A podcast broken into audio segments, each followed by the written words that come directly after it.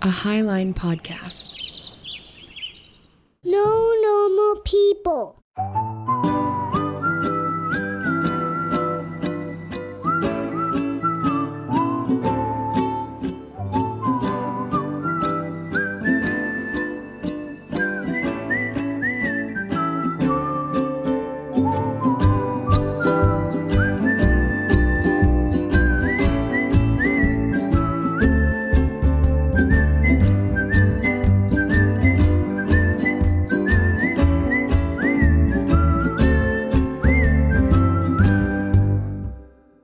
My friends, and welcome to No Normal People. Welcome back. I'm your host, Stephen Henning. and I'm your actual friend. Stephen just says that, but I'm your friend, and I'm your host. I'm just and trying I'm, to sound like a cool podcast. I'm introducing myself. Okay. I'm your friend and your host, and your favorite uh cookie monster, Dixie Lee Henning. And this is a podcast where my wife and I prove that the more you get to know the normal people in your life, you discover that there really are no normal people in your life. a You are my favorite cookie monster. I don't tell you that enough. that okay, but what does that mean? Uh, you make good cookies? Oh, I do. You don't eat cookies out of a trash can. Okay. Neither does Cookie Monster. Yeah, let's talk about how he only masticates and never swallows. He's a like puppet, Steven. he doesn't eat the he, there's Did so you- much cookie going to waste. Did you know that he has a a vegetable monster counterpart now? no way he does. hmm They added the vegetable guy because people were Is he called complaining about. Veggie Monster? I don't know what his name is, but he teaches you how to eat vegetables. Does he actually eat them, or does he like No, he munch them does the so hard? same exact thing that Cookie Monster does. The Sesame Street. Steven, do you think that puppets can swallow? I just need more of a world building. Steven, Steven, do you know the anatomy of a puppet? No, listen, Question. Listen. Is there a mouth in your hand? listen. You could. Do you have a second mouth in the palm of your listen. hand? You could for when feasibly. for when your puppet eats. you could feasibly leave like no it would look really weird if you left a hole in a puppet for eating oh gosh. now i can't stop thinking about big bird eating hot dogs what? One of my absolute favorite things to watch on any kind of video platform is um puppets on talk shows.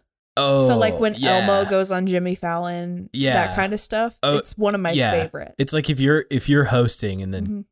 and then it's just like i hello i am kermit the frog Oh my god, that was so good, Steven. thanks Holy crap. thank you my friend I'm married to Kermit. i am kermit the frog Oh my god. did you did you not know i could do this voice No, I had no Dixie Lee. damn idea that you could do this. You're literally breaking my brain right now. Thank you so much for having me on your show. I'm here to promote my new record. It's not easy. This is when you ask me what genre the record is. What genre is it? It's death metal. we find that puppets are very um well suited for thrashing. and I I kind of already have that going for me with the Cookie Monster and Steven. what's my other who's my other wait, the Muppets aren't Sesame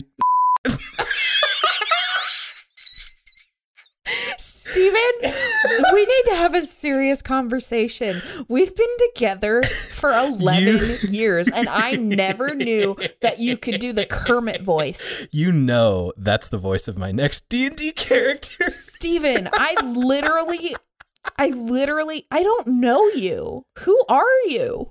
Do you think you could do Elmo? Give me an Elmo. Oh, God, no. I have to think about it. What does Elmo sound?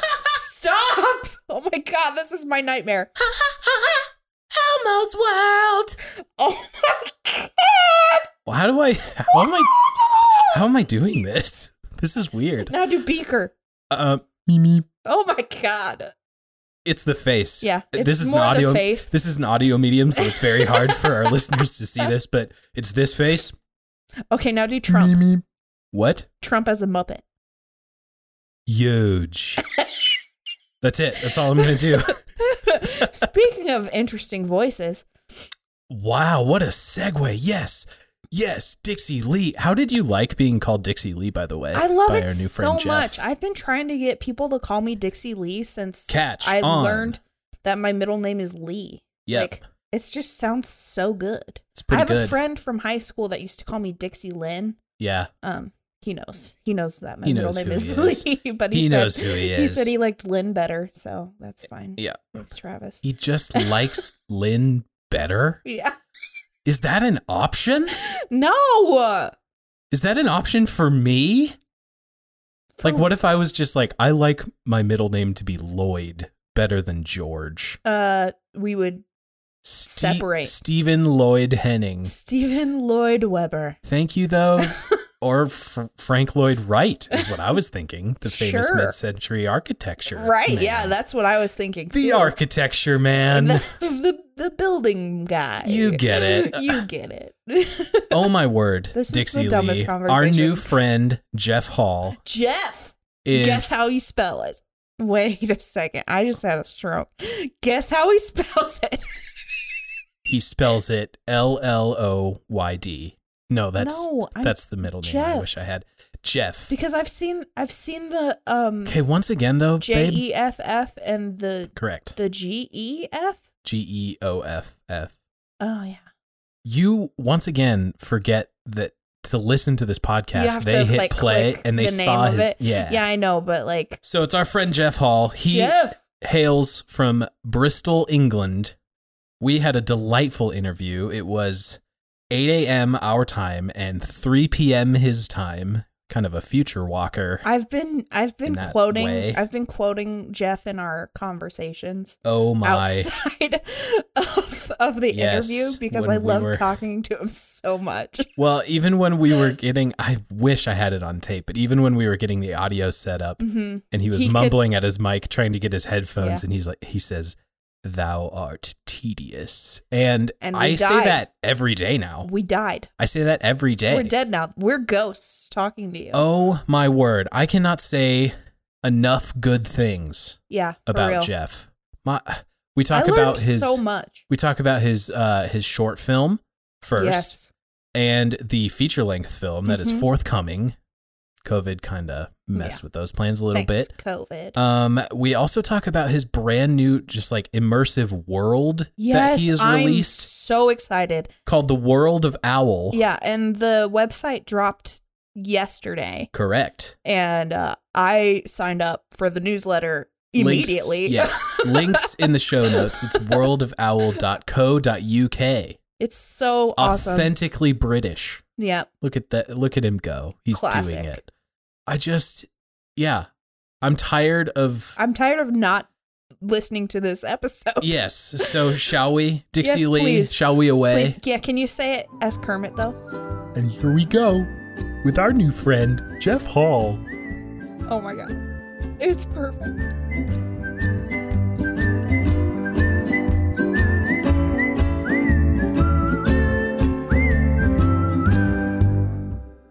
All right, Jeff. Well, we are going to get started with some rapid fire questions. These are either or from the gut. Are you ready? Yep. Okay. Homebody or free spirit? Um, I'm a homebody so that I can be a free spirit. Spender or saver? I save so that I can spend. I love these turnarounds already. Um, this might be just an American thing, but do you call it soda or pop? I think that must be an American thing. Yeah. Um, What do you call it? We I- just, is it a soft drink? uh, yeah, soft drinks. So you could have squash, you know, so it, it, you dilute concentrated orange squash. Or yeah, we have we have do have Coca Cola, um, and uh, we just call Right. it Coca Cola. We don't say anything other than that. That's that's the correct answer. Yes, absolutely. Oh, good! I'm scoring points. Excellent. you are. Books or movies? Ooh. Oh, now you're tearing my soul apart here. I know that's that's Um, painful. so, um, well, I don't like reading a book and then going to a movie. I'd rather watch the movie of it um, because some books are tediously long. So I would say movies, mm-hmm. but then I'd also want to say books. It depends which me you're talking to. Introvert or extrovert? Introvert, but an extrovert if I need to be. This is me being an extrovert. Right, Um, absolutely. Sweet or savory? Uh, I'm a diabetic, so it has to be savory. Fantastic. Libraries or museums? Mm. Libraries are spiritual places for me. Museums are just about historical bling. Mm. Ooh. Change or consistency? Consistency is overrated. Cats or dogs? Um, ooh, I don't like dogs because you have to carry bags around with you, Very Um, true. Very true. and you know, just so it goes on the record, I am not a bag. Um, and uh, cats. Well, I don't like cats because they come into my garden and they savage the little birds that I'm trying to feed. Oh, so birds. So I think Birdman. maybe a giraffe or an elephant would be more my kind of, Fantastic. Excellent. Absolutely. especially elephant because it would provide lots of manure for the vegetable plot in the garden. there you go. Absolutely would. Elephant-sized doo-doo. Oceans or lakes? I would have to say oceans because I grew up in a town that is right next to the sea. Soup or salad? Ooh, or do you mean hot soup, Stephen? I absolutely do. That's all I mean. That's all I ever mean. Um, it depends. I would go for a Caesar salad over a, a hot soup, Okay. or even as Josh says, is it a room temperature soup? I don't A- even know a- what one a- of those A is. Lukewarm. lukewarm soup. Yes. Yeah. I think there are warnings about that kind of soup in the book of Revelation. There is absolutely. Yes, thank you. I appreciate this. So you, you tell you tell Josh that, you know? yeah. I'm, well, I'm kind I, of concerned. I can't proof text too much because that passage does say you should either be hot or cold and not lukewarm. So that that unfortunately kind of helps but someone if back you're up a lukewarm. I will spit you out of my mouth. That's mouth. true. It's true. Okay. Sunrise or sunset? I like sunset because you've made it through the day to actually see it. So I'll go for that. All right, here we go. This this one hits. I don't know if this hits. Clo- it definitely hits closer to home for you. But Hogwarts or the Shire? Ooh, oh, Trixie. Um, that's a bit of a question from Gollum, isn't it? It sure is. You Gollumite, you. Um, I must admit, this household has a love affair for Hogwarts. yeah, it does. That Yeah. makes complete sense to me. Yes, absolutely. But which house are you in, Dixie Lee? Which house? Hufflepuff all day. Oh, cool. Okay. Dixie's Hufflepuff. I am Gryffindor. At least that's what Pottermore tells me. So Yeah, I just obviously need to buy a sorting house because I just don't know what house I would be in. mm, hmm tea or coffee? Coffee, unless it's Chinese oolong tea, Mm. which I first had in the old Shanghai tea house in the old city of Shanghai. Wow. Wow. Yeah, that that would create an entire experience around that beverage. I can appreciate. Oh, it did. It was joyous. Absolutely. We have a few more like icebreaker questions. We kind of we str- Yeah. we strayed from the the rapid fire from the gut, but I really appreciated your elaboration. So we're just going to pick a couple more of these icebreakers here. Is that a polite way of saying I failed that one? There's really no failure on no normal people. I can't I can't I won't lay that at your feet. No. Oh, good. Um do you like being surprised? Yeah. Shortest answer ever. Usually Yeah, well, you, you- you see, uh, having taken your slap on the wrist for making the rapid fire round a really slow motion fire I, round, No. I just thought I would, you know, Oh god. go, yeah, yeah. Fair enough. What would you consider to be your proudest accomplishment? Ooh, you've just opened up a minefield. I, I think it's it's having a family and being part of a family that you can hold together, but they can also hold you together. Mm. Do you have a collection of anything? Oops. Books. That's the one. Of course Um, it is. Yes, I have a collection of over 300 DVDs. Yeah. Um, I know it's it's kind of old school. I should be talking about downloads, really, shouldn't I? But I hate Yeah. downloads. What are you streaming? Yeah. Yeah, because it's still somebody else's property, and I'm thinking, hmm, you know, my DVDs I can watch anytime I want. I don't have to That's pay fair. anybody. And then I have an enormous collection of books which I cannot number, and which Jeanette is my wife. Um, she is talking about us looking at the study. So we have a study in the house, and the bookshelves are already full, and I'm stacking books on top of books sideways, you know.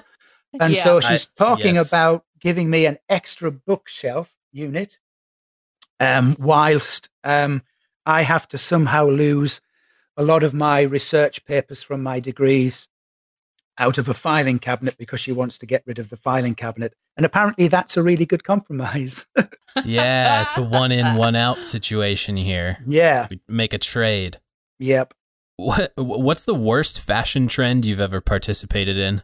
Oh, I think that would have to be the blue patent leather platform boots. oh god. Fantastic. yes, I love this. 1970s, baby. We rocked. Absolutely. Let's see. What would you call your biggest pet peeve? Oh, here we go. Redemptive violence. Whoa. That's a big one. What a Oh, yeah. Just these little side issues, you know? Mm. little side issues. That's your pet. Yes. Redemptive violence. Yeah. I'm just sitting with that one for a second. I can That- tell. Usually, I can tell. usually it's like my biggest pet peeve is when people are slow in the grocery store or something really trivial, but that went big really fast. I appreciate I'm a writer. I don't do trivial. this. This is very fair. Um, what would you consider to be one of your favorite failures? Oh, I'm going to throw you a curveball. I'm going to say my vasectomy. Wow. Yeah. I've got a few stories to tell about that, but maybe we'll come back to that because it'll spoil this icebreaker moment. Well, I feel like the ice has been thoroughly broken at this point. wow. Oh my gosh. Okay, we're go- we're gonna call that a close to the the rapid fire and the the icebreaker here. Phew. I'm I'm tired of not talking about where you grew up, mostly just because, like I said in our our pre conversation Uh-huh. here, is I the British experience is just so foreign to me. Even though even though we have so much in common, I'm so excited to learn Hmm. about like where you grew up and what your family was like growing up. So could we start there? Mhm. Um, where did I grow up? I grew up in an industrial town called Hartlepool in the northeast of England. It had a lot going for it in those days. It had four main industries mining, shipbuilding, it had a couple of steel mills, and it also had a fishing industry. Mm. But then um, that evil witch, who's obviously from Slytherin, uh, Margaret Thatcher, came along, and um, Wow. the Ministry of Not So Much Magic. Yeah. and we were left with just 10% of a fishing industry, and all the others disappeared. Oh wow. Classic Slytherin. And this was this was the effects of policies being put in place Yeah. in your community. Um, wow. Have, have you read of a book called The Shock Doctrine by Naomi Klein? I have not. No. Uh, she goes, I'll have to try and get this guy's name right. I think the uh, economist's name is Neiman out of Chicago. Um, Don't blame Chicago. and his view was that, that basically you could downgrade or loose all of these old industries uh, that were burdening the economy.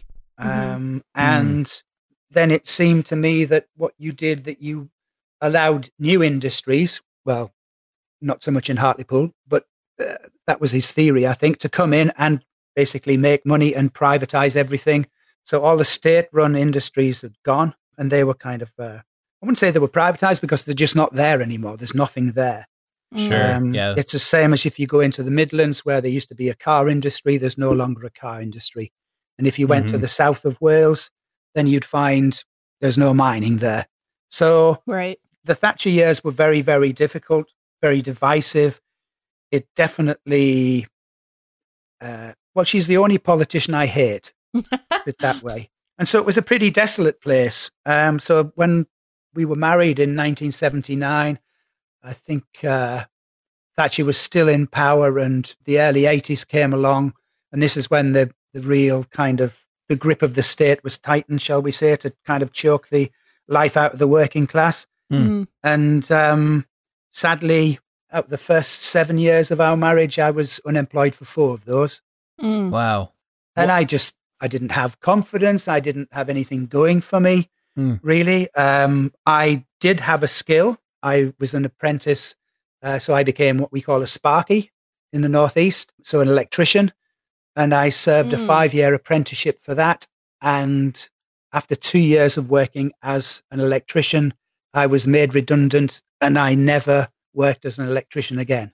My goodness. So really tough times. And when you don't have any confidence, then you know, I, I let Jeanette down massively, I think. Hmm. But so Hartlepool, yes, was this this town where it had 25 plus percent unemployment. And I ended up working, there used to be kind of schemes called Manpower Services Commission, which was basically a way of upsetting the unemployment figures by putting people into projects Mhm. working with unemployment people, Yeah. unemployed people.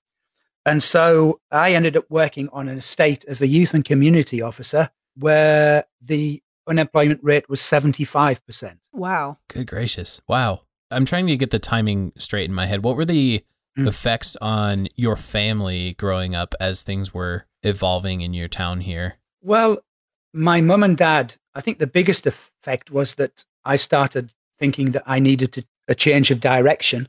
And Mm. so I said to Jeanette, I'm thinking of going to a university, well, a polytechnic as we called them then, trying to find some new skills, really.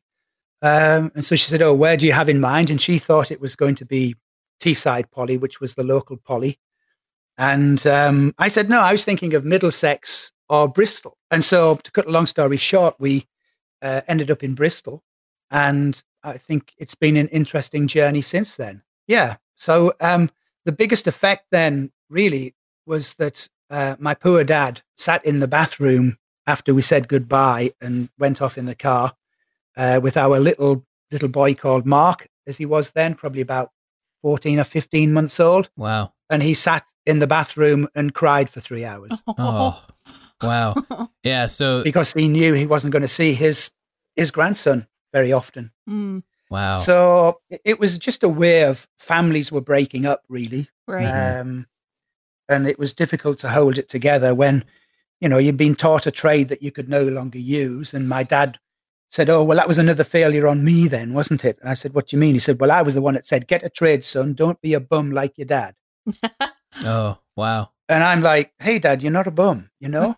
you know, you've you've worked 55 hours a week, but I don't know, as long as I can remember, just to keep the family together. I suppose this felt like this was his reward, really, um, which was so so what was sad. he doing working so hard? What was his profession? So my dad worked in a metalworkers factory. Oh, okay. Oh, So he used to have these big machines that would cut out what they called expanded metal, which was a kind of like grilled mesh mm, that you'd Mm. put on walkways, you know, and things Sure. like that. Yep. Yeah. So he spent his life doing that. He had, I think, four years off to fight in the Second World War and basically ended up in Palestine at the end of the war when there were all sorts of problems with security in Palestine at the time. Well, Sure. Wow. nothing's changed then. Yeah. Um, Wow. So th- this effect of the hometown evolving, industries closing, forces you guys to fracture a bit. Do you have other siblings that were also moving away from home at the time? had my sister who Mm-hmm. went a little bit further up the northeast coast towards Scotland, and she went to uh, a Bible college with her husband and their kids. So my mum and dad were basically left alone. You know, yeah, I, you know, I didn't didn't really enjoy my life in in Hartlepool. It's safe to say. Right. Um, it just seemed to undermine anything that I thought was I was hang- hanging on to. You know Mm, yeah. to give me a sense of purpose or direction. And all of that was kind of taken away. Yeah, absolutely. Um, But it sounds like Bristol gave you a new formation, a new path. So tell me about moving to Bristol and maybe where you started at university. yeah. So I ended up studying art history.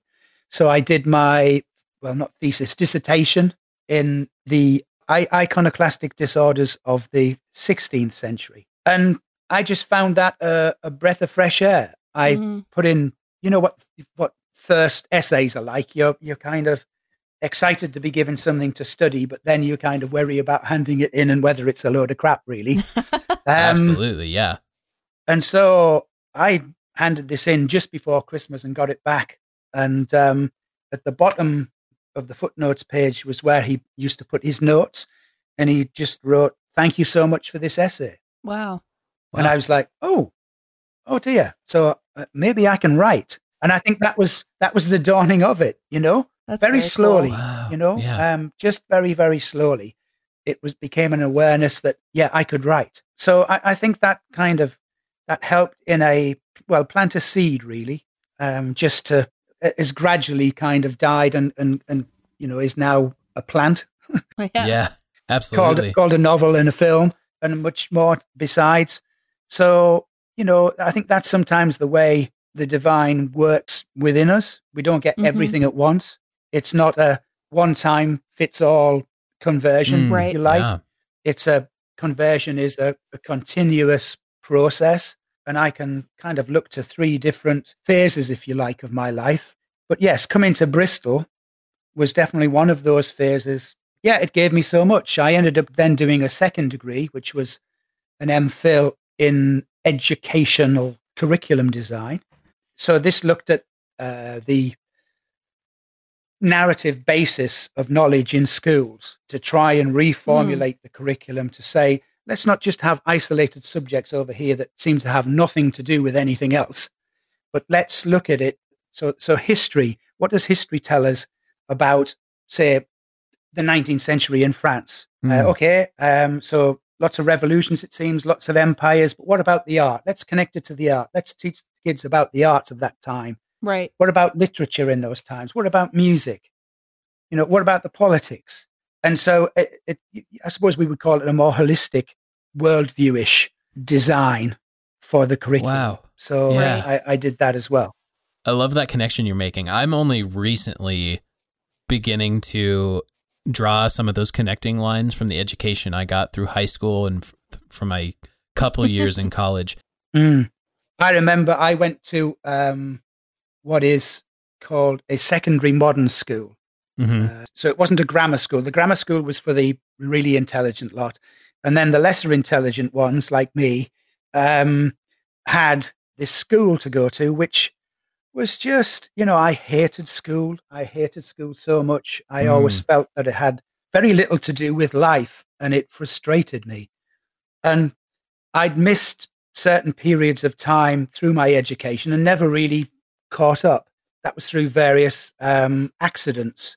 So, you know, I, I kind of missed huge chunks of it, and there was there wasn't then there wasn't a kind of program to help you cover the ground for you to catch up. So you know, when I when I was five, I was I was hit by a van um, on the road, Oh goodness. face on, What? and What? That sent me spiraling into the air. Apparently, I didn't really know much about it, except I can still see the headlights coming towards me. My goodness. What? And so I was I was kind of out of it for a while, and I missed some school because of that. Yeah. So that was about the age of five, so very early school days. And then at the age of eight, as if you'd think I would learn to cross the road by now, um, I stepped out and was hit by a motorbike and was Ugh. dragged along the road. My leg Oh. was broken and one side of my face was skinned. oh my um, gosh. You know, so I was off school quite quite a while with a pot on my leg and this scab on my face and feeling absolutely awful and actually glad that I didn't have to go to school because the best time of the school year for me was the summer holidays. And I could then sit, you know, I would lock myself away. I think probably as a as a response, a reaction to all of these kind of problems uh, with road safety skills. And so I really missed out and I feel messed up, I think. I just couldn't get it. I would get school reports that would say, Jeffrey is very conscientious but thick. Oh. And Oh, because they wow. didn't use the word thick, but they used an educational word, that, and I could work it out that that's what they meant. Jeffrey Yeah. tries hard, but he doesn't get anywhere. Oh it was wow. thick adjacent. Wow. Yeah, yeah, yeah. Wow. So, my goodness, Jeff, literally every time we speak, you start you you So reveal what- yeah. a little bit more about your life and I'm just like, "What the what the heck?" Like I had I had no idea we were going to get to uh, you having Yeah. some motorized accidents in relation to your studies of education and curriculum building. But uh my goodness, I, I see the relation No. though because if you have a couple very traumatic experiences that uh that happen at such a formative age, yeah, like of course your Yeah. your educational uh momentum would be interrupted at certain points. So is that what Sure. informed your your interest in pursuing this degree was uh, let, let's look at how we can transform education for th- for this next generation and, and help connect the dots Um, yes, I mean that never never worked. There's there's another story to be told about why it's only a, a master of philosophy and not a PhD. Mm. But let's not go into that. So it, I, I thought it was going to let lead me into a career, perhaps uh in, in academia, Hmm, okay and that just obviously was not in the plan. Although you know that had not been discussed with me, um, so uh, it was a surprise to me. And so yeah, I mean, I I if I look back at my life as far as conversions go, when I was seventeen, I became a Christian, whatever that means nowadays. So this is 1974, and I it was a very dualistic, black and white, sacred, secular. It was a mission hall, so you knew what you were going to get: hellfire on Mm. one side and the bliss of heaven on the other. And and you get you're free to choose. So that didn't seem really seem much of a choice. I think I gradually rebelled against that, but there was uh, one of those chance meetings of somebody that should not have been in Hartlepool but was, and um, he this guy was a philosopher called Richard Russell, and his wife was an artist. Uh, she's called Janice, and they, for some strange reason, took a liking to me, and they simply started handing me books over. So Rookmaaker's Modern Art and the Death of Culture, or Calvin Seerveld's Rainbows for the Fallen World, or these a big four-volume tome of uh, Herman Dooyeweerd's uh, A New Critique of Theoretical Thought. And I was just kind of, you know, feeding off this, and they would give me a little bit of Hegel and a little bit of Kant along the, the side as well, you know. And Richard said to me, "You've got a brain. Why don't you use it?" wow wow So his philosophy was reformational. Hmm, So that moved me from that kind of dualism of sacred secular to what the worldviewishness of reformational thinking is creation, fall, and redemption. So um, that hmm. expanded my world a lot more because the binary system was was breaking up, sure and yeah so I expanded a bit more. Nowadays, I would say I've had another conversion, or perhaps same of the same part of the same conversion, is the fact I would now say I'm just a contemplative. That's it. So I'm into, you know, the kind of the mystical teachings of Cynthia Bourgeault or Richard Rohr, Rob Bell, bless him for all his condemnations as a heretic. Um, absolutely yes I, I too must be a heretic, you know, and I, I was just curiosity was always feeding me. So so I ended up moving from a dualistic system to a tertiary system Hmm, and then to this kind of universal system. And and that for me was the final connection with with writing because it gave me a whole universe to look at wow, and not just wow. a kind of subculture, you know, a little little stream somewhere. I always wanted to be in the mainstream culture, but of course, you're you're warned about that in dualistic theology. Reformational theology, for me, it- it was good, but the the problem was it was great for the thinkers, it was great for the intellectuals, the academics, but I wanted to make stuff and get it out there, and I just wow didn't yeah find a way to- of connecting that. And so, you know, it's kind of really been a, a slow road. You know, you're talking about from when I was 17 to where I am now, at just coming up to my 64th birthday. And, you know, curiosity has just continued to, to, to feed that. So Have you heard of a guy called Jacques Ellul? I have not. No. Oh, right. Okay. Um, so he's written loads of books. I think he's written over 40 books. So he was uh, a Frenchman who was, as they say politely, a lay theologian and a Mm, sociologist. And he was also, during World War II, a member of the French resistance. Hmm. So this guy had a bit of a track record. And I like that about him. So he's written a book as well called Anarchy and Christianity, which you really must read, both of you, um, which is fantastic. But let me just jump in here and say what his ver- worldview is like. I've got this quote that I wrote down for you, and it's it's this: Christians should be troublemakers, creators of uncertainty, agents of a dimension incompatible with society. Mm. So, troublemakers, uncertainty, incompatibility. Mm. Which are not I'm things, n- not things we find synonymous with like an evangelical Christianity right now. Yeah, absolutely. No. not. Whoa. And and that's the same in in the UK. Right. It's the same in Europe, I think. You know, the very notion of a Christian being a troublemaker was like, what? Ooh, you know, well, Mm. there's a sign of a heretic, obviously. Yeah. You're, do, you're doing Christian You stir some Christianity things wrong. up. Absolutely. yeah. You know, creators of uncertainty. Well, the church I grew up in when I was a teenager was was all about certainty of Mm. salvation and forgiveness of sins and this transactional sense. hmm You know, so I think it was mentioned on the Ravel podcast about deconversion.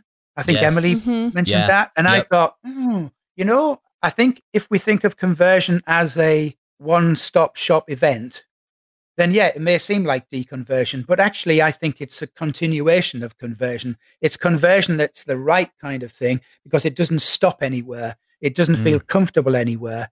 Right. And so, you know, I think if you're going to be a troublemaker and a creator of uncertainty, you have to be okay with uncertainty.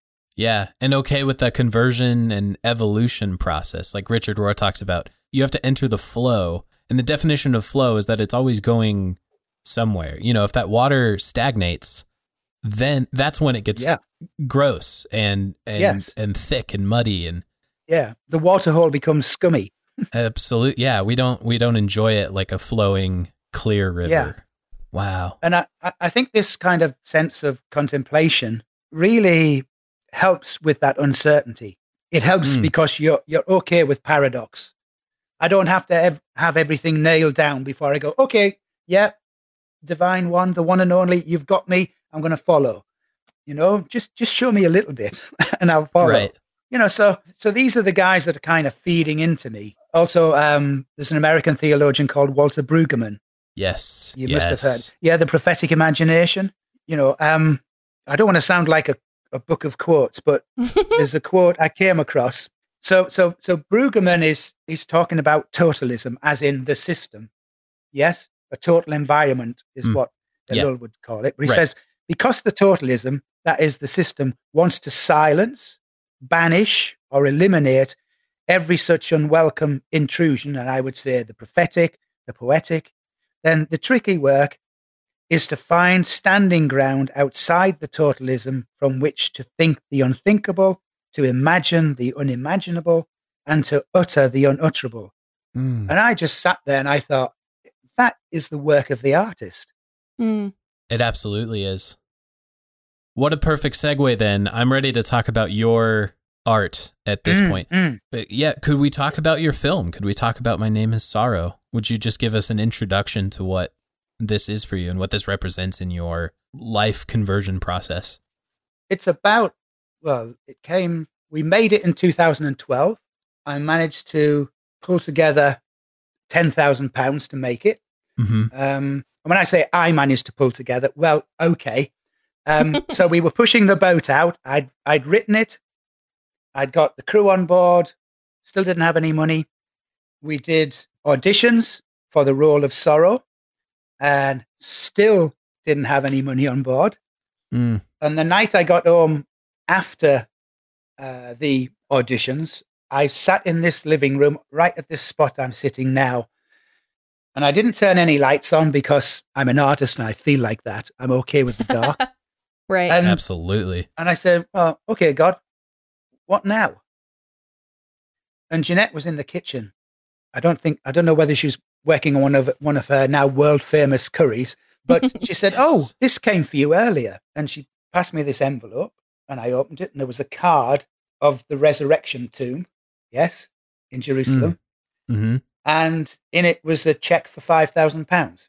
Wow. Gosh. Wow.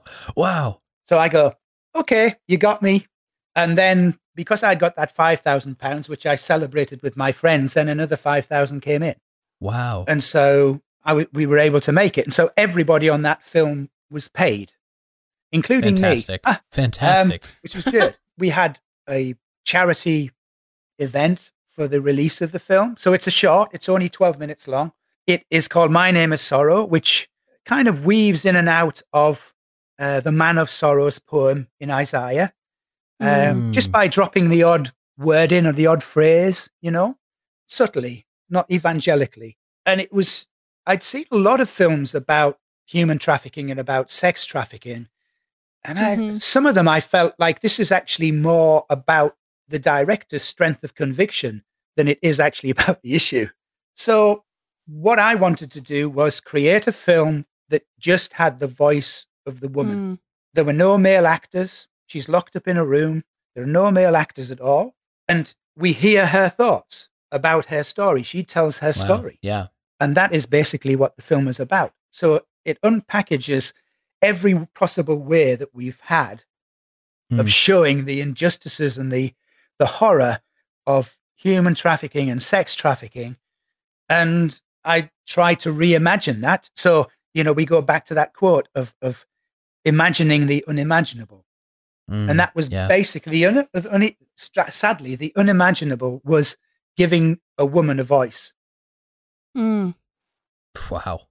which is interesting. So yeah, we we had the the, uh, the evening uh, which was supporting a charity called Unseen, which works with people who are human trafficked, and uh, yeah, it was a, it was a great evening. And then it, it went on to this thing, uh, a website. And we got things like, you know, the most viewed film on the weekend, the most loved film, you know, whatever hmm uh, and then it went bust. And um, yeah, that was sad. So, and that was it. And in those days, I really didn't have a clue on how then to take that film and give it to a wider audience. So we put it on vimeo.com. And if you search vimeo.com for My Name is Sorrow, you'll come across Handy Cloud Productions hmm and that's one of the films on board there. Um, I then found that we were given a gift uh, to translate the film into Russian because I Mm. felt this film should be translated into many languages possible. hmm And we only manage Russian and English. Um, so there is on the Vimeo account, there is a Russian version of that. And again, Wow, yeah. everybody was paid. You know, I'm I've got a good track Awesome. record as far as that goes um, and and and basically, I thought actually there's a big there's a bigger story I want to tell about this, and so I got to thinking about making a feature film because I thought if I'm going to make short films for the rest of my life, I'm never going to earn a living. Mm, So right. I had the cunning idea of, um, you know, the cunning plan um, to create a feature film, which stems from a dream that I had. Um, and I had a dream, one of those very vivid dreams, and I could feel my heart pounding and my breath was, you know, panting away. Yeah, And wow. it was a dark room, and a young girl, I could hear footsteps coming towards me, and a young girl suddenly came into, I suppose, in terms of a stage, you'd think of the, the side lights coming across the front of the stage, and she sets foot in those. Mm. And she said, My name is Rachel Anderson. Please don't forget about me. And then disappeared. And I woke up and I was like, you know, Yeah. hit my chest and in a, in a real state. But that was the seed that started into the bigger world of a film called Seeing Rachel, which I have wow. still yet to make. So I had a production company that I had to dissolve. We found that the the uh, executive producer really wasn't what he said he was. yeah. wow. Um, But we're still wanting to make that. So it's it's very much obviously a very different film from My Name is Sorrow because it's feature length. It's a it's 90 minutes or 100 minutes. hmm And it goes into, it starts off as a procedural and then it moves into the psychological, uh, the psychology of the guy that has taken a girl called Rachel, the police who are trying to find Rachel, and basically the, the mind of the mother who had lost Rachel.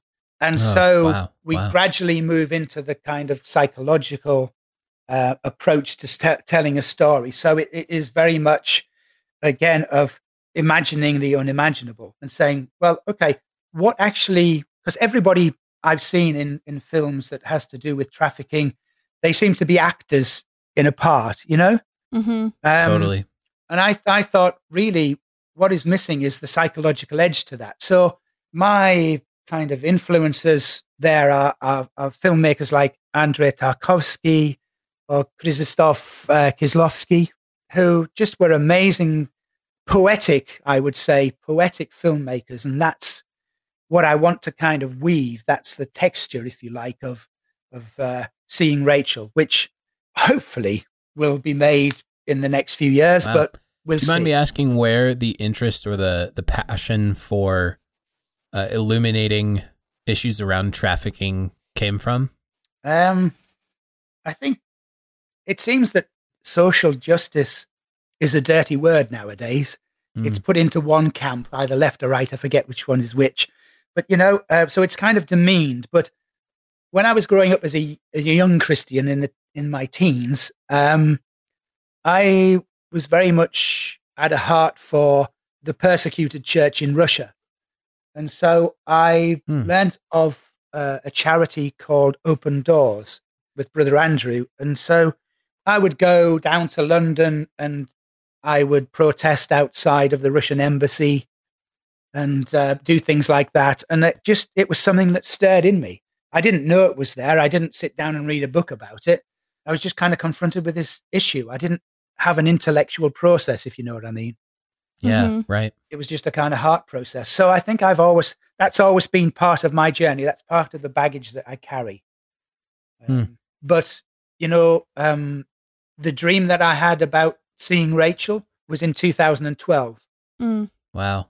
And then in the same year, I had another dream, very kind of lucid dream about this red desert. So, uh, if you've seen the Jordanian desert, this is this beautiful red Mhm. color. And uh, there was this man, naked man, walking across this desert, and the wind was whipping up the sand. So it was kind of a, abrasing his skin, you know, that kind of horrible Yeah. sand feeling. And it started raining, and this kind of small kind of well large puddle or small pond take your pick started forming and before he could reach it he collapsed and died of thirst. And i Hmm. thought oh well that's interesting. That sounds like the artist's um lot for me. Um you know you just get to the funding and then yeah. you know there you go.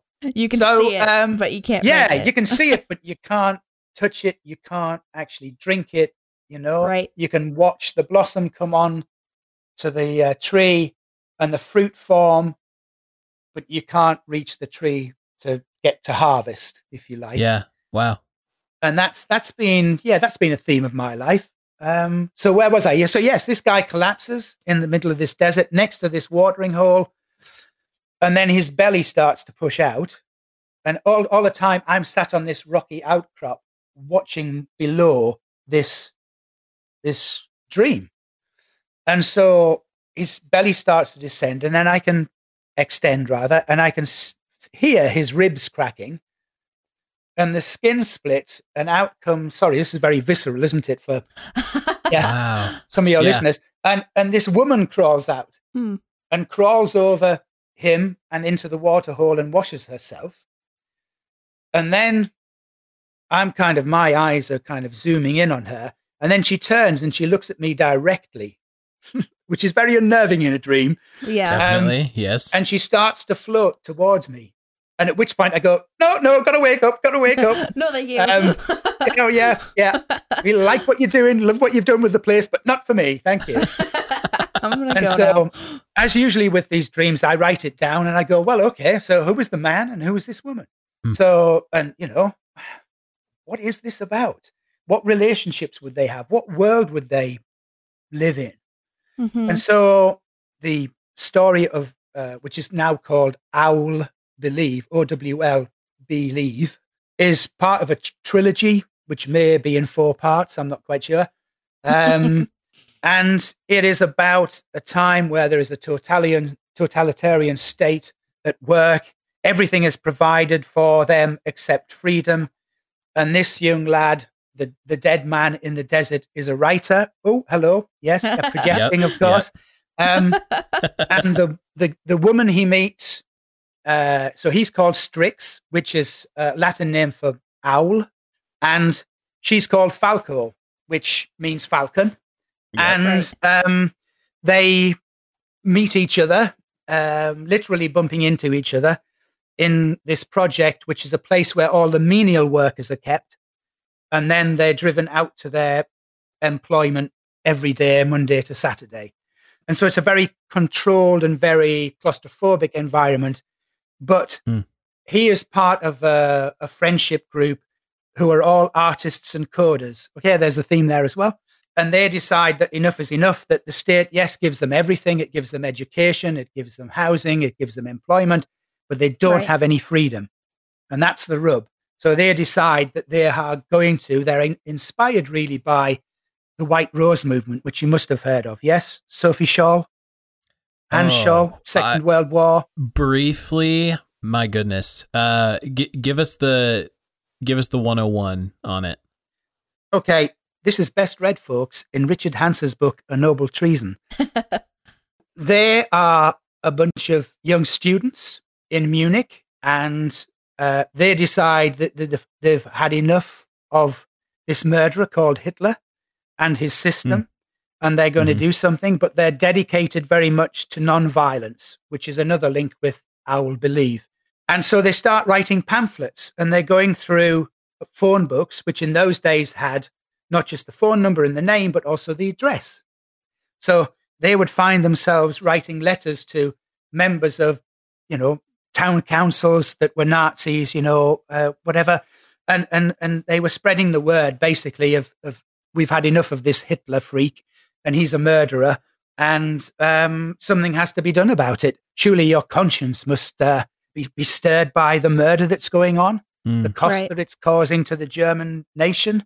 mhm. Uh, and so they wrote about four pamphlets, and then they were doing kind of graffiti on the walls of public uh, buildings, you know, you know, kind of, I suppose, down with Hitler and things like that. Hitler's a murder, you're a murderer. They were caught eventually, and they were given a trial, which was really a short trial of what we do to insurrectionists. And within Right. four days, they were all taken out and guillotined. Wow. Mm. So if you want to know more, get hold of that book because it, it's just an amazingly written book. And this was Um, called the white rose movement no, uh, th- this was the right wo- White Rose movement. Yes, Sophie Scholl and her brother Hans Scholl and a whole bunch of others. But the book Mm, is called wow. A Noble Treason, and yeah, so that is is basically stunning. And they are an influence on this small group of people in Bristol. So it's it's written in Bristol, and so they very much take on board these kind of uh, influences. and this becomes the the setting the beginnings of your novel Yeah. I mean, it is a, it's a wide story because again, I wrote this in 2012, 13, and we've been looking to publish it. Uh, but my publisher, Chris Lawrenson, there's been all sorts of kind of uh, resource issues and problems. And he moved from Bristol to Fort Collins in Colorado wow yeah Okay. and probably what, just down the road from you? No? so, but now we're in a position whereby we've employed a designer. He's working on the website. He's worked on the book cover as well. Mm. It's a book cover like no other book cover. It probably breaks every rule of book covers that ever was written about book covers. and, you know, we've just tried to go about it quietly. We haven't really, you know, had uh, massive promotions. It's just kind of mentioned in dispatches, as they say. Hmm But we're getting to the point where we really need, need to push the boat out. Um, Mhm. so the plan is basically at the beginning of May, hopefully in time for when this little interview comes out. that uh, the website will be up, and then you can participate in what we're calling the world of Owl. Mm. And it's uh, articles written by the main character's father and mother who were murdered by the state security services. Yeah, they kind of. Uh, I've been writing. 2020 was a a bad year for everybody, but it, in my own life, I spend my time locked away, isolated, writing. Mm, mhm. Mm. So there wasn't really much change in, in the social side of things for me. Um, and and I'd I'd managed to complete four writing projects, which are kind of backstories to the main novels, Mm. Wow. um, but written by the father and the mother. Wow. Um, so so you have titles like um, of ghosts and poltergeists, uh, you know, so uh, and the Watcher of Men, Mm. um, because part of this is the father is called Jack, who's a poet, and um, he is somebody that has a history of finding himself on the wrong side of the law because of his resistance activities. right. Yeah. So, you know, the sense of being a ghost to him wasn't a haunting in that sense of a, a specter. It was the fact that artists and writers were disappearing Mm. and their books were being taken from the bookshelves of the libraries.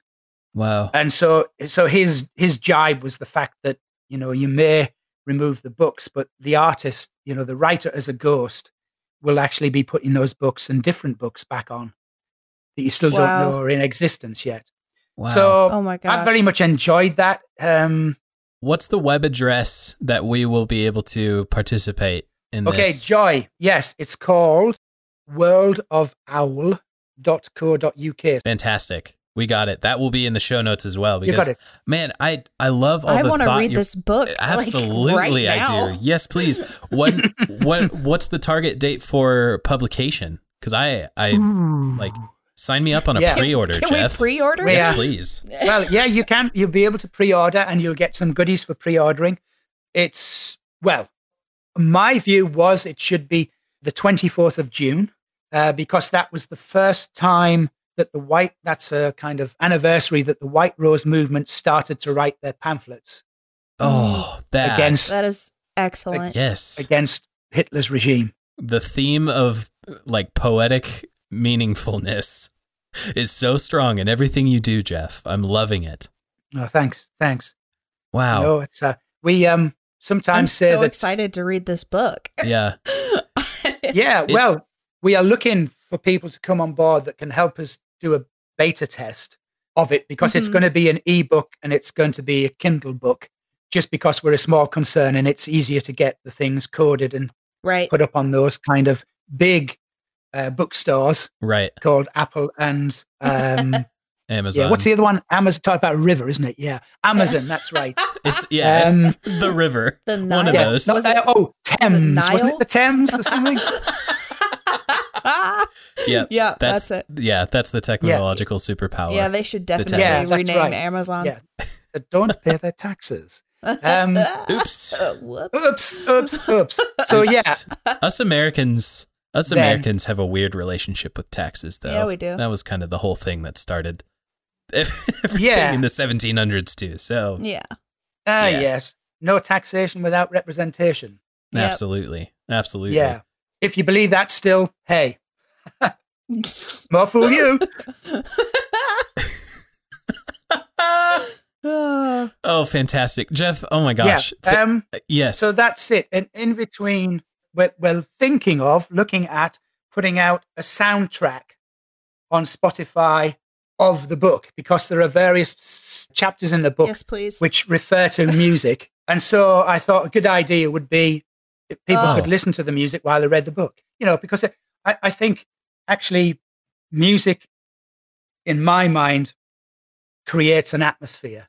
yeah, it does. oh, yes, And- of course. It evokes the atmosphere of the book at all sorts of different occasions. And I'm not going to give any spoiler alerts, but you know, it, I think that's that's something about my life as well. I once wrote a short story which I co- played. Have you heard of Gary Numan? Yeah. Yeah. Yeah, so he had a, a, a track back in the late 70s, early 80s called I Die, You Die. Right. And so, as a as an early stage writer, I decided I was going to play this track all day on repeat whilst I wrote this story. Whoa. Wow. Yeah. And um, I'm happy to say I no longer need to do that to maintain the mood and the atmosphere of a book. Um, but uh, yeah, so that's the kind of thing I used to be. My practice has changed so much, really. But you know, um, yeah, that's the that's a kind of broad plan, really. We're going to take a quick break and be right back to our conversation.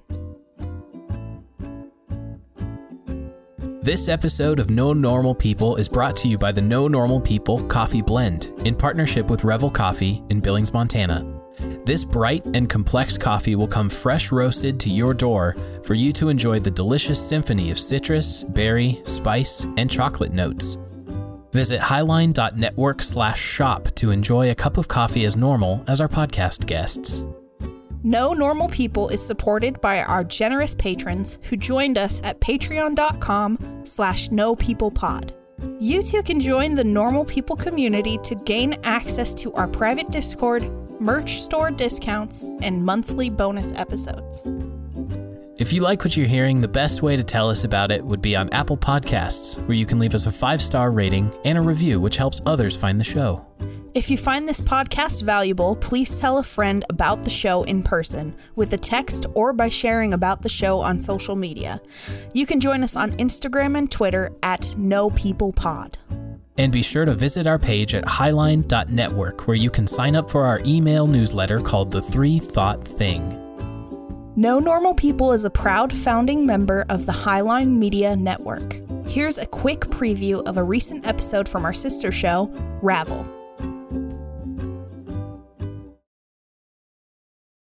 even the idea of taking someone else's life i really i don't think i have it in me but there are others who have a strong conviction that if need be i can you know i can take someone else's life it comes down to an individual intention and an individual's willingness to think reflect educate and to be able to say that they're willing to live with the consequences Let's get back to our conversation. That's actually what I wanted to talk about next. I was curious to know what kind of specific practices you have around your writing rituals. If you're writing at the Yeah. same time of day, do you drink the same cup of coffee or your same Chinese oolong tea while you when you sit down? Do you write with paper and pen? Do you write with your favorite laptop? Like I I, I want to know these details because I have dreams of of of writing my own things, but it's putting Well- the practice in that I've been struggling with lately. so- Yeah. It, it is a discipline and it's a, called a discipline for a right way. Anyway, I just to let you know that I'm going to talk about this, my practice, while sipping a very small glass of Macmyra Svensrock whiskey. Oh. Oh my gosh. Absolute yes. Thank you so much for this. This is a gift. I just heard about it and I'm I'm so happy. It is. Well, it's very smoky and peaty. So I know you like that kind of peaty whiskey. So yes. you know. I sure do. I'm raising a glass to you and Dixie Lee. Oh, Why, thank you. thank you. Love it.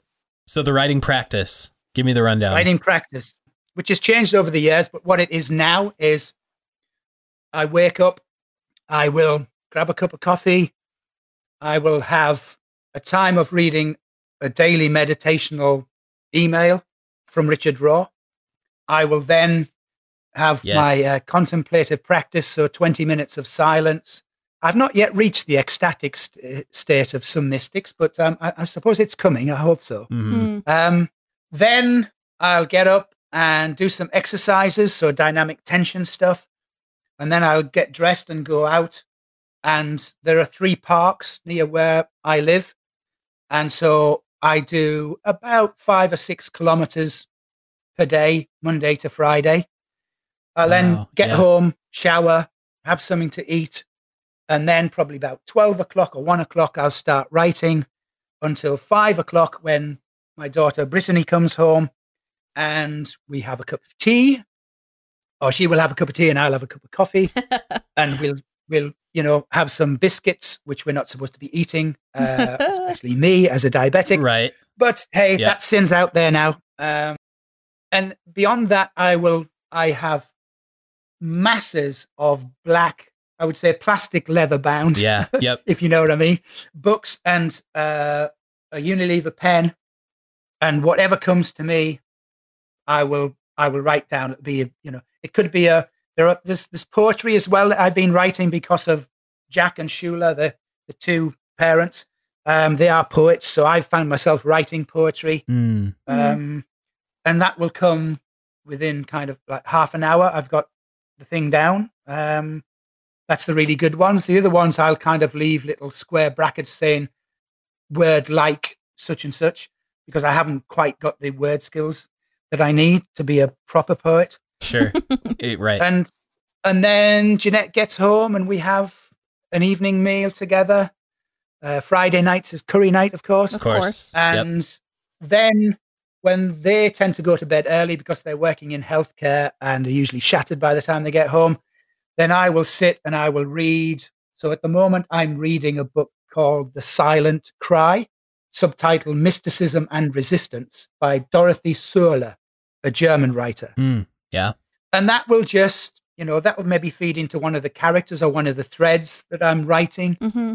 about, or I'll watch a film uh, out of my DVD collection, you know, and then generally that is is my day. Go to bed at eleven o'clock or eleven thirty, and get up at seven seven thirty somewhere around there the next day, and we'll go through it again Monday to Friday. Beautiful. Saturday, Sunday though, it's kind of family time or doing stuff in the house and gardening and things like that. Right. A Sabbath of sorts on the. A Sabbath of sorts, but I've still got the notebook, you see, so I've still taken. Oh yes, mm, yes, Of course. sounds. Oh, right. Do you carry oh. Do you carry a notebook with you wherever you go, even on your morning walks? Not on my morning walks because I've found that that's not a good thing. But I have an app on my phone which is called Notes, Absolutely. Yes. and I'm that familiar. seemed to be like a fit made in heaven. Really, well named. Name brand. it does what it says on the tin. Um, so that's good. So yeah, and I'll I'll find myself walking around, and so Shula is the mum, and she writes very much about nature. So if I'm walking through the park and something just catches my eye, I might just have the first couple of lines, but I'll find that by the time I've gone around the park three or four times, I've got a poem there, and so Yeah. that that to me is part of the meditative process and about keeping the channels open. So I consider myself not as a creative individualist, but as a as a channel, really. Mm. Um, wow. and to keep the channels open, I'll also kind of be listening to some good music. So I've just discovered this thing called jazz music. Yes. Well, Uh, welcome this- in to jazz. Yeah, yeah. So um, John Coltrane, There you go. uh, McCoy classic. Tyner, hmm Miles Davis. So I'm listening to all of this, and I found that that if ever it feels that's just that the, the channel is just a little bit messy inside, isn't flowing so well, I find if I put that music on and just sit and let it wash not over me but through me, then yeah, writing is not a problem. Mm. Wow. So- do you think Do you think this channel language is similar to how other people speak about the creative muse? The the muse seems to me to be always seem to be something, an object outside of the writer, if you know what I mean, in the Greek Right. kind of way of thinking about a muse. Mhm. Whereas this is very much a spiritual, I don't want to say gift because it just sounds like it's too easy, doesn't it? You know? Um, sure. yeah. Right.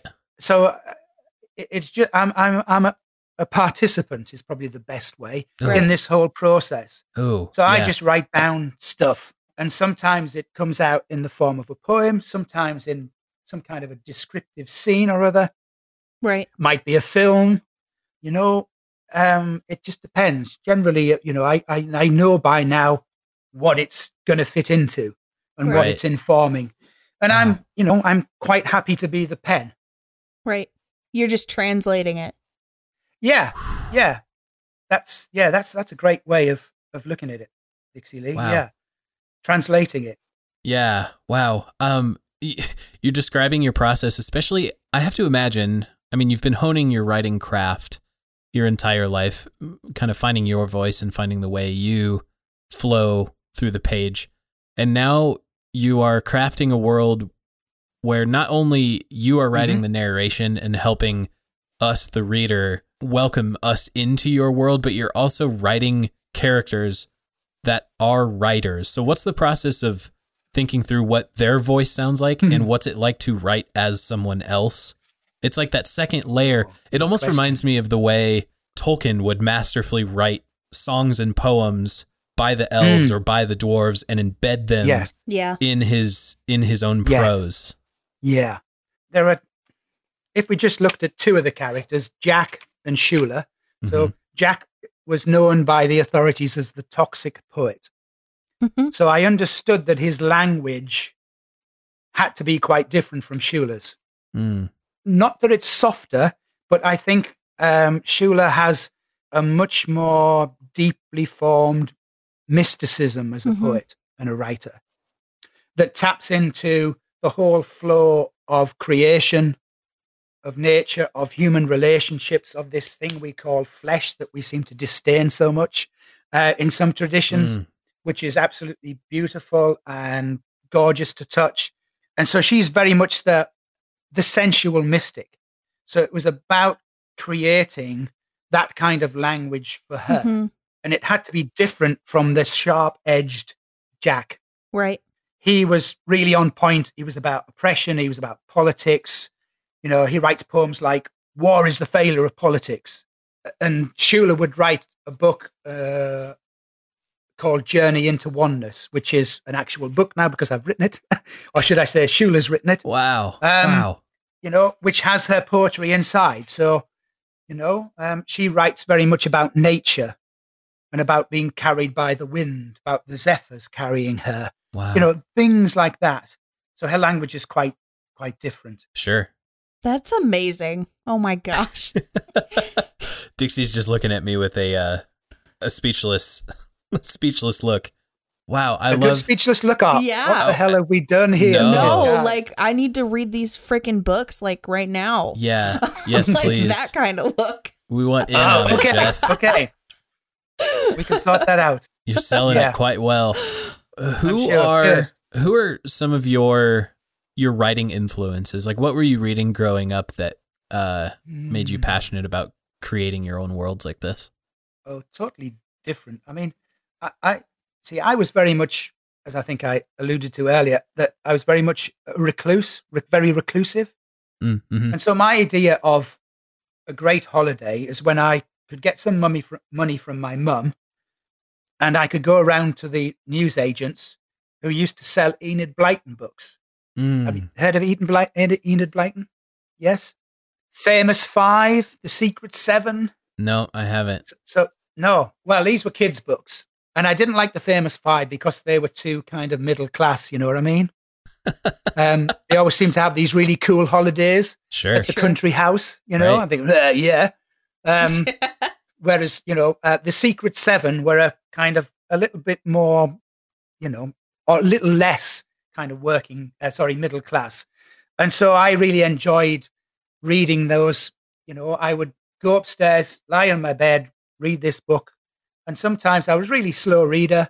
I think words were kind of a problem in those days. You know, it took me a while to form them and understand them and read a sentence and then read a page and Mm, read a yeah. book. Goodness me. Um, and so I would be reading those. I've read, was it a book called uh, White Fang by Jack, Jack, Jack, Jack London. Mhm. Jack London, yes. And books like that. And then my dad would tell me stories about what he did in the war. So I started reading these kind of, we used, we used to call them comics, but probably called graphic novels now, uh, called Commando. And it seemed Ah. like, the, Yeah. Ah, right. yeah, the, the only two or three words that the Germans knew were Donner and Blitzen, you know, Yeah. um, those kind of books. Uh, Sure. and our commando was always the hero, you know, and he was just killing Germans all the time. And Mm, Yeah. um, so not very healthy, I suppose, um, for, for, a, for a man that came to believe in non-violence. Yeah, Yeah. Right. Spot the uh, spot the problem there. I did those kind of things. Um, then I, like I say, age seventeen, became a Christian in a very fundamentalist kind of way. Mhm. Mhm. And so, hey, I read my Bible. And boy, if you just think that's just about sheep lying down and grazing, you've got um, a whole new kind of world's going to burst upon you. You know, there's kind of rape in there, there's incest, Um, oh, we're the only people left on earth. Let's have sex with my daughters. You know, those kind of stories Yeah, Yeah. that you you know. want to tell, you know, at Sunday school. It You know, definitely reads Bible. like a wild Yeah. thriller, is what it is. This is what Lot got up to.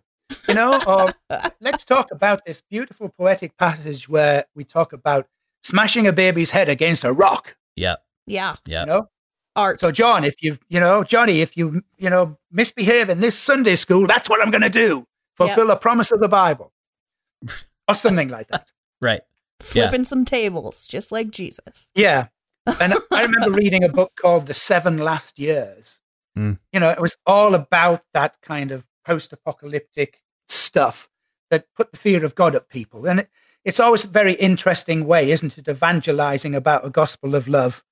Uh, and yet there's all this kind of venom, Right. venom spewing out and hate and destruction and judgment. And, you know, but God loves you, you know? And I could never, ever really get to the bottom of that. I just, I didn't in the end find that it was a convincing way to, uh, well, would you tell your partner, hey, I love you, but here's the judgment of the day? Yeah. You know? You didn't do this and you didn't do that. And I saw you casting an eye over the neighbor's car or whatever, you know? So, yeah. And so I wasn't really that we're kind of, you know, inclined as, as a young Christian to, to read literature. That was probably the seven last years. And there was another one which was called The Mark of the Beast. There's an apocalyptic theme here, uh, Oh, which was right. written by somebody whose name I can't remember, but I wonder what was it's about. it was, yeah, but it was set in Edwardian London Mm. Wow. Okay. with horses and carriages and things like that. And so, you know, I think that was what got my imagination working, probably in all the wrong fundamentalist ways. Right. but um, it, it at least sets up a an architecture for your mind to start thinking in in new settings and new Yeah, uh new people's Yeah. minds, new places. Absolutely. for sure, for sure. Um, Wow. and beyond that, I, in the mid 90s, somebody gave me a job uh, with my reformational kind of network. Somebody gave me a job as an arts editor with a magazine called The Big Picture. And so I worked for, it was published in South Africa. And I worked on that for five years, interviewing artists, Wow. reading books on art, and me talking about my perceptions about art and the life of the artist and that kind of stuff. hmm And it was really then just given an opportunity by a guy called Craig Bartholomew, who um, just reinforced that thing from the Polytechnic that I could write. And I, I was just learning how to write, really. That was another kind of learning curve. And then, yeah, so between that at the end of 1999, when it finished, um, and 2012, there's a there's a long sojourn in the wilderness, really. Right. And then it But sounded was- like 2012 became like an explosion of creativity for you between all the films and the and the writing, the beginnings of this book and Yeah, all that. Two, Yeah. 2012 was a big a big year for you. It sounds like. it was that that watershed moment really of of just realizing not only can you write but you know maybe people want to read it so i had well 2011 2012 13 we had four books published by uh chris as um company publishing company called uptaka Mm. press and um they were to do with uh, my work as an arts mentor which lasted for about 15 years. So from about 2001 to Hmm. 2016, I worked Hmm. as an arts mentor and I wrote four books really about stuff, about mentoring, about the the Right. work of an artist, you know, the calling of an artist, the identity of an artist. So they had wonderful titles like The Wilderness and the Desert of the Real Mm. Whoa. uh, wow. the, the cultural mode of being, translating the invisible wind, uh, you know, things like that. And and Chris then said to me, "Look, you know, if you want to reach a wider audience, you've got to think about a different genre." Right. And that's when I started kind of researching and, and doing things and thinking, "Wow, what?" So um, it was the supernatural um, side of things that I wanted to explore. We s- sometimes call uh, Owl Believe 1984 with bestial demons and vampire priests. Yeah. Um, so uh, that kind of, you know, just uh, you know, family friendly kind of stuff. Wow. Um, yeah, absolutely. yeah. I want to tee you up. I'm I'm mindful of the fact that we're coming to the uh, near the end of our time here, but I want to tee you up to talk about. Yeah. I'm I'm connecting quite a few things in my brain here. I'm I'm hearing the influences Sorry. for Owl Believe. I'm hearing the influences of this this white rose movement and this Yes. this nonviolent way of calling out the tremendous evils of the Nazi regime. Yes. Yes. And you mentioned that your biggest pet peeve is the idea of reven- redemptive violence. yeah. So I'm wondering if we could, if you, I just want to tee you up to talk about uh, the White Rose in maybe co- do a, a compare and contrast to someone like Dietrich Bonhoeffer, who was part of the actual assassination attempt, yeah. and, and how, you know, because I, I, I think the, the people being influenced in the White Rose and Bonhoeffer would both say that they're they're doing what they believe is best as they were called by by the God they follow, and Mhm. yet the and yet the way they go about it is completely different. And I and, and I'm seeing Yeah. the connection to the the myth of redemptive violence happening in the midst of that. Sure. Um, I think with the White Rose movement, you have a movement, you have a generational thing. They're, Mhm. they're young students, they're idealists. There's a joy, they're reveling in their education, but also making a moral point. So they they had this great phrase, which actually appears strangely enough in the novel, which is, "We will not be silent. Mhm. We will be your bad conscience. The white rose will not leave you in peace." Oof. Wow. Ooh. Wow. And I'm thinking, that's my job as a writer. That's my job as a filmmaker, Right. you know? And so you have that element within the German resistance. I mean, if you talk 20 years ago, probably 30 years ago, German resistance, what are you talking about? They were all, you know, Nazis. Turns out, hey, the West was wrong. Hmm. Um, wow. And so you then have an older generation, you know, uh, von Stauffenberg, you have Bonhoeffer, Yep. you have Admiral Canaris. So people that are, you know, military in mind, who are high up, I think, in the German Navy, I think Canaris was. Yes, Admiral. That's, you know, kind of join the dots there, Jeff. Right. Um, and, and, and so I think the, you know, Bonhoeffer's part in that, it seems to me, started that he was he was moving information about what's happening in Germany to places like Sweden, people mm-hmm. outside of the then outside of the grip of Nazism. Right. And so you might call that, I think, passive resistance. But even Bonhoeffer himself turns around and says, you know, it came to the point where we felt we had to intervene. We had to do something. This Yeah. could not continue. Right. And, you know, so even I think the, the most ardent supporters of nonviolence realize that at some point you may have to be violent. Right. Um, but that's not that's not a oh gee I'm really pissed off with Hitler today. Let's just stick a bomb under his desk. You know, it wasn't that Right. kind of Wow. visceral reactionary. It was well Right. thought out, obviously, with Bonhoeffer. And so I think in the end, you know, he would say, I read something in yet another book about him, which said, you know, don't think of me as a saint, don't think of me as a martyr because there's blood on my hands. I tried to kill, you know, I was part of the plot to kill Hitler. And so hmm. he's very much aware, he's very self aware, is Bonhoeffer, I think, when talking about his own conscience and what is necessary action. And basically, how, if you knew that millions of people were being gassed, exterminated, what would what would we do? Well, nowadays, we'd probably hold a prayer meeting. Yeah. You know?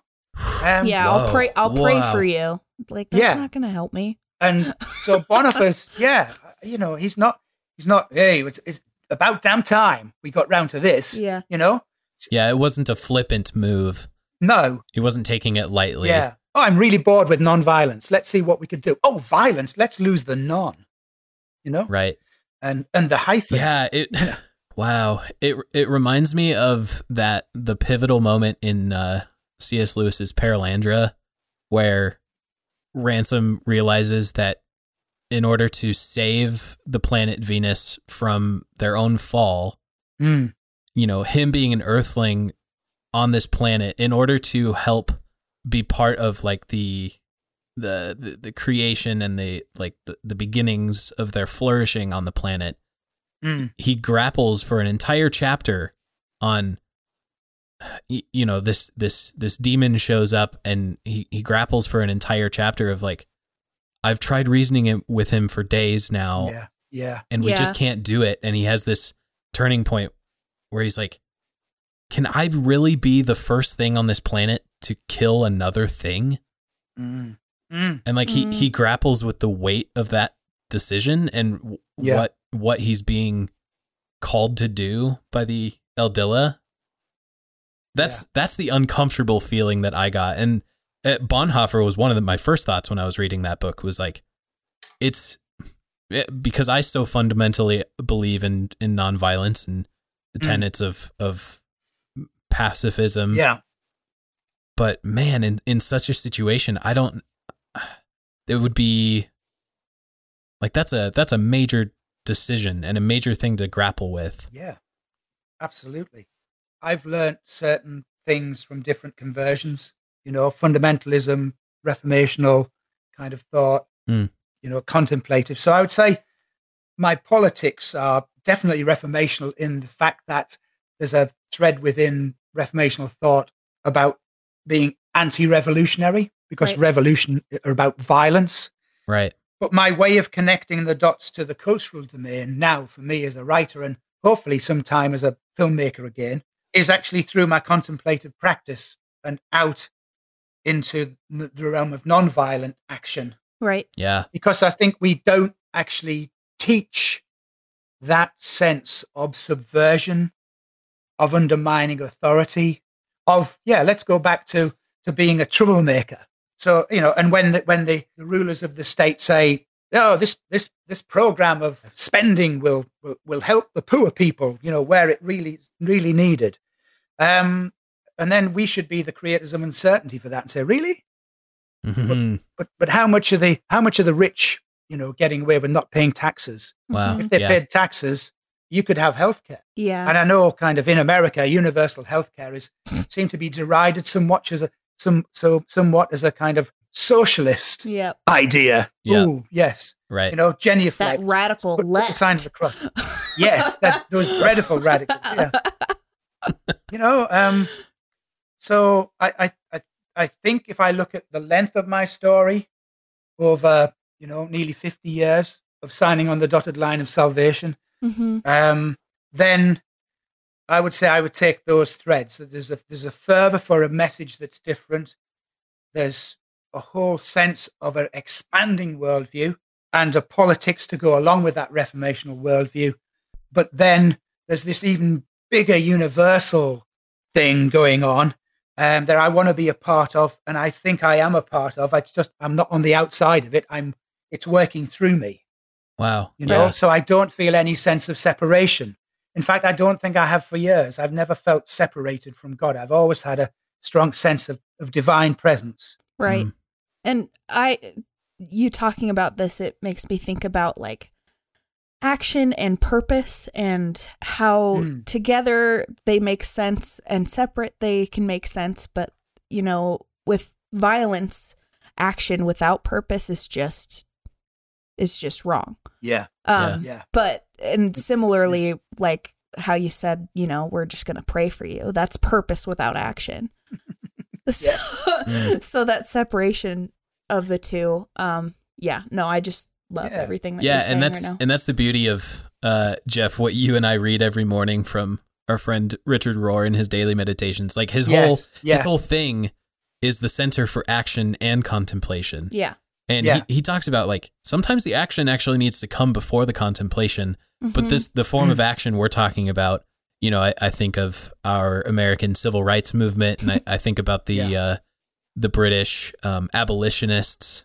Eh, like Yeah. there there was a way of subverting the culture and transforming something from the inside out without having to resort to a, a, a violent way of achieving their ends because ultimately ultimately i think the the story and the path laid out in the person of jesus in that story is you, you don't get what you want if you implement it through violence Mm-hmm.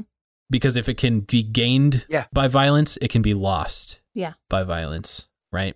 Yeah, and, and actually, violence isn't very good at building things. No, it always tears It's down. good at destroying things and, Yep. and assumes that it's, oh, radical action. Yeah. Mhm. You know, well, what have you managed to do? Well, I destroyed this. Okay. You know, Yeah. so, it, you know, it kind of takes you to a, the kind of prophetic callings of the likes of Jeremiah, doesn't it? Yeah. Oh yeah, absolutely. You know. So, you know, he's, he's called, I mean, I mean, what a calling, you know, well, okay, I'm setting you above the nations and I want you to uproot and tear down. Hmm. I want you to destroy and overthrow. You know, so the FBI must be watching now if he was had the FBI in those days. right? Yeah. um, you know, and to, but then to build and to plant. And I think so much of the radicalism that we see in America and we see in Europe, you know, it's all about tearing down. It's all about overthrowing. Yeah. There's nothing to be built from that sense of, well, it's not really radicalism. It's just violence. Yeah. It's because it's it's missing the contemplation and the purpose. Like Yes. some people have the purpose and they're all about the purpose, and then others, Hmm. the radical people, are just the action. Um, so you're Yes. missing that translation between the two of them because if people actually take the time to like contemplate the actions that they are going to, you Hmm. know, commit, Yeah. um half i would say easily half the time people when they contemplate it they're like okay this is not the correct action Yes. Yeah. I think that one of the lessons to be drawn from that is that purpose doesn't necessarily give you identity. yes You've got to have identity before you start the action. yeah Wow. Yeah. Something something to be lived out. Yes. Otherwise, it's very nihilistic, it seems to me. It's Wow. just, hey, so we can all group, group together and we can destroy stuff. Oh, well, why? Because I'm angry. Why are you Right. angry? I don't know. I was born that way. Well, no, you weren't. That's not. You know? That's not helpful. Right. Wow. Yeah. Wow. So My have goodness. identity before you have purpose. Yeah. and i mean that just you know exemplifies what jesus is in the bible like yes he does commit acts of violence but there is purpose behind it like it's not something that he just decided to do But even then, the And the yes. upturning of the temple, I even struggle defining that as violence because he wasn't he wasn't out to hurt no or you No. know maim or injure. He was he was there to like right. It was flipping tables. He wasn't like slashing Yeah. people down. Yeah, yeah. Uh, yeah, I wonder if um, he asked the father for forgiveness and said, "Oh, well, what's the matter, son? What, what, what have you done?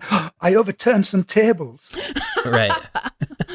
You know, I, I don't really think that. Right. Well, and that goes you back know? to our call is that the the fantastic quote you gifted us, where where it, being the troublemaker yeah is actually Yeah. our call here. Yeah, hmm yeah, yeah. But so much we're compliant with the status quo. We think the status quo is the realm or the kingdom of God, Yeah. oh, and yeah. it's just so far from the truth. Mhm. Wow. Wow. My goodness, Jeff, thank you so much for gifting us your afternoon today. Yes. This has oh been no, thank you so much. an absolute delight. I have a few closing questions for us as we as we look to I wrap have- up here. I actually I have one question before Stephen asks Oh. these other questions. okay. Because you Well, I shall- mentioned in the icebreaker that your favorite failure was getting a vasectomy. Um, I would like Oh, an yeah. explanation Oh of yeah, that. real thank you. quick. Thank you. Oh, I, you know, I'd forgotten about. I thought I'd got away with that one. I literally Okay. have not stopped thinking about it. So, So, Wait, yeah. So, so we decided that Jeff's little guys should, you know, not be swimming around anymore. Sure. right. And um, so I am. I, I we have this uh, kind of pre-vasectomy interview, you know, Yeah. to see whether there's, you know, you've got the right motives behind doing that, and hmm yeah, all of that kind of stuff. And what happens if Jeanette dies, and then you know you want to start another family, and I'm going, she's not going to die, you know, leave me alone. Gosh. Just cut the little guys out, you know. yeah. Um, so I, I'm there on the trolley. It's a little kind of like a little box room, really. Right. And I'm laid on this trolley, and you know, no trousers on. There's a, like a, a blue cloth with a slit over the interesting parts, yeah, so they can see them. Yep. And the guy is just getting out the scalpel and looking at the dosage for the anesthetic, you know, the local. And a nurse knocks on the door, walks in, stands over me, looks down and goes, huh, and walks back out again. What? Walks back out again. what? And I'm going, All right. did you see that? And he, he's like, he was not, not interested. I'm like, what, what, what? And it was just this look of, hmm, you know, uh, like totally unimpressed. What can I say? Wow. So that was, that was- I think it lacked a certain professional quality for a nurse. But Sure. hey, yeah, bedside So, manner hey. much. Yeah. So that was story one. Story two was I get home. Um, at this time, my daughter is about two and a half. Yeah. Brittany. And she's a little bundle of joy and, yeah, daddy, you know? So um, I come home. I'm sat in the living room while I'm laid on the on the sofa. Mhm. I've got one leg down and one leg up just to give, you know, a little bit of comfort. Yep.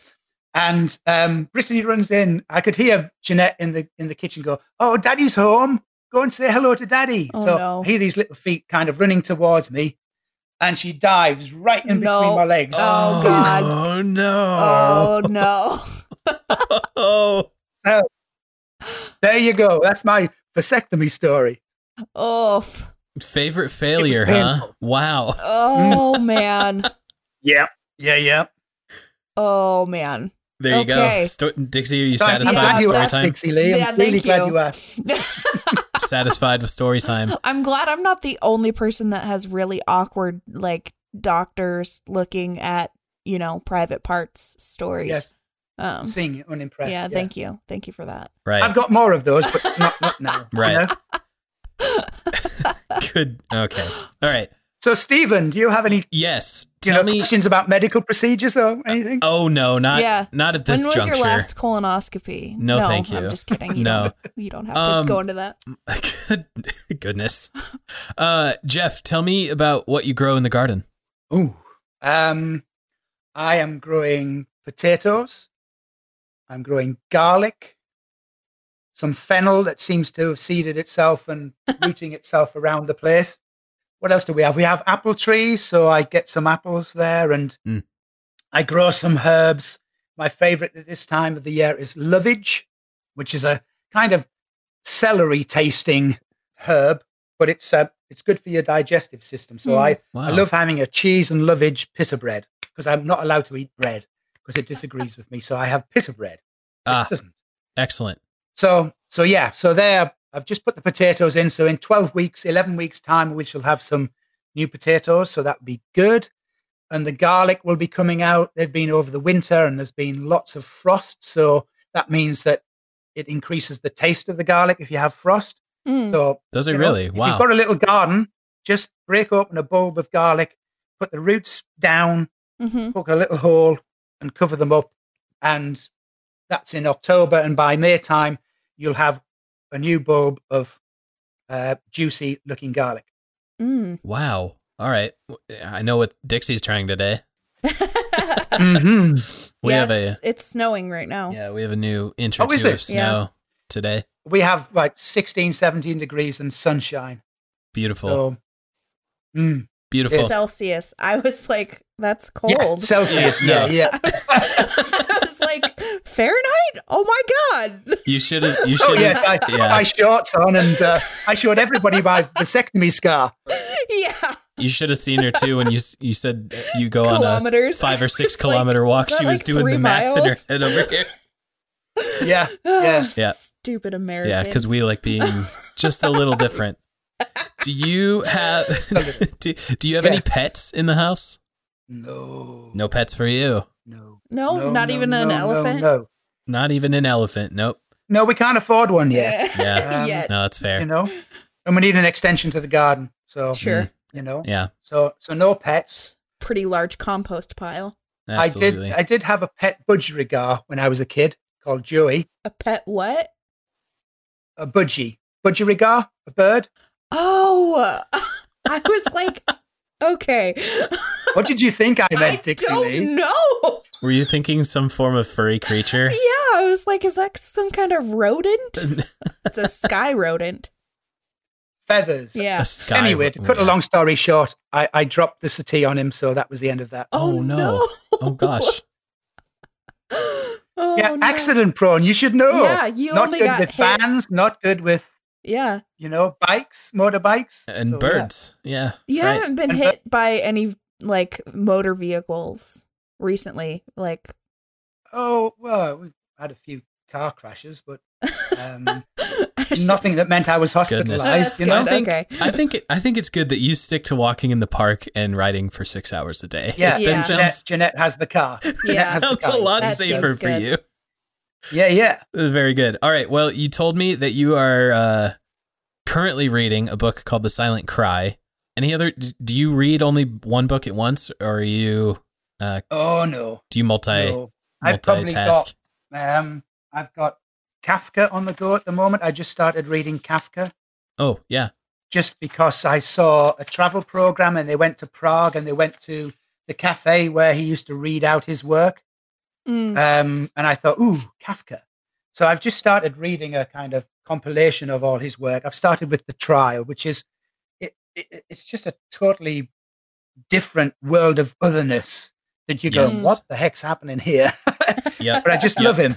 So, reading another book called uh, Unbelief and Revolution, which is by a guy called Groen van Prinsterer, who's a Dutchman of the 18th century. Um, Hmm. So, in the themes of that, I've got Richard Rohr's Divine Dance on the go.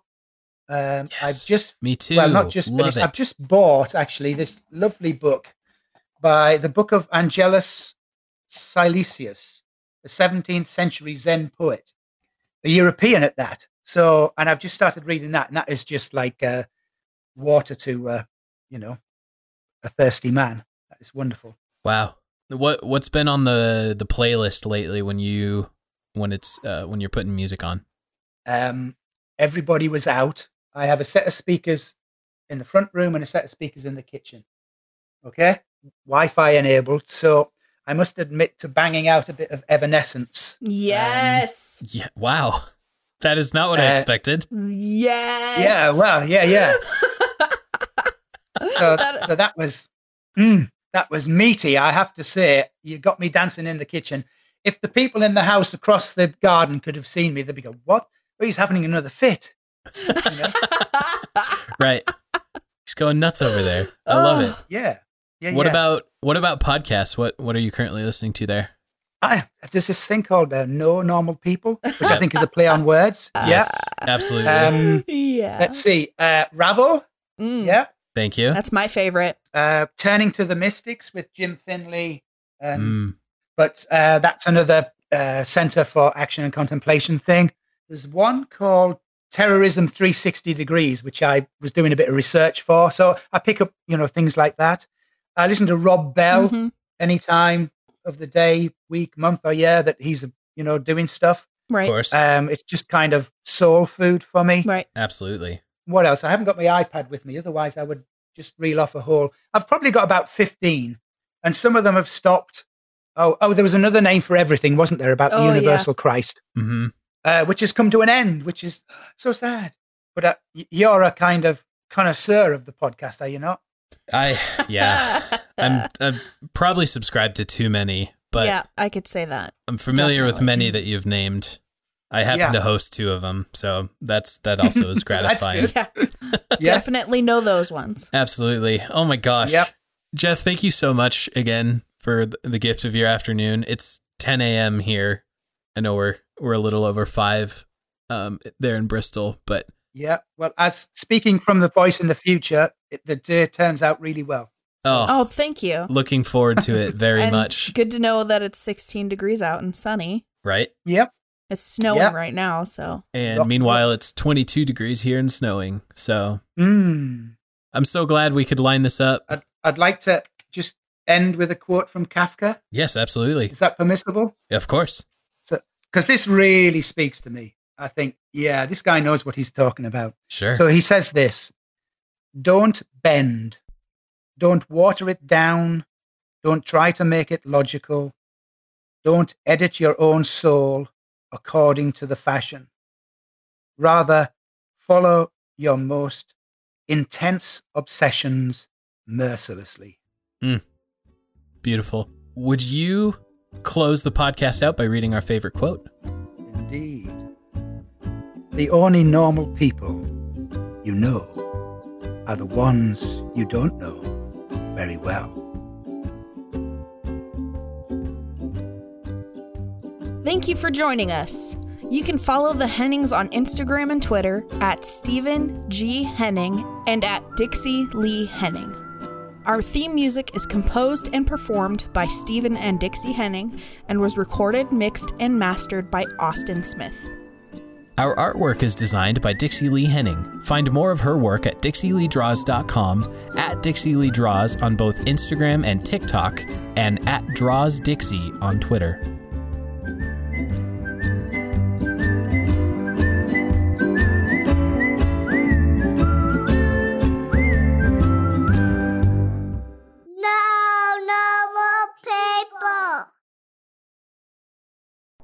Welcome in, friends. This is Ravel. To ravel is the same as to unravel, but we don't feel like we're falling apart.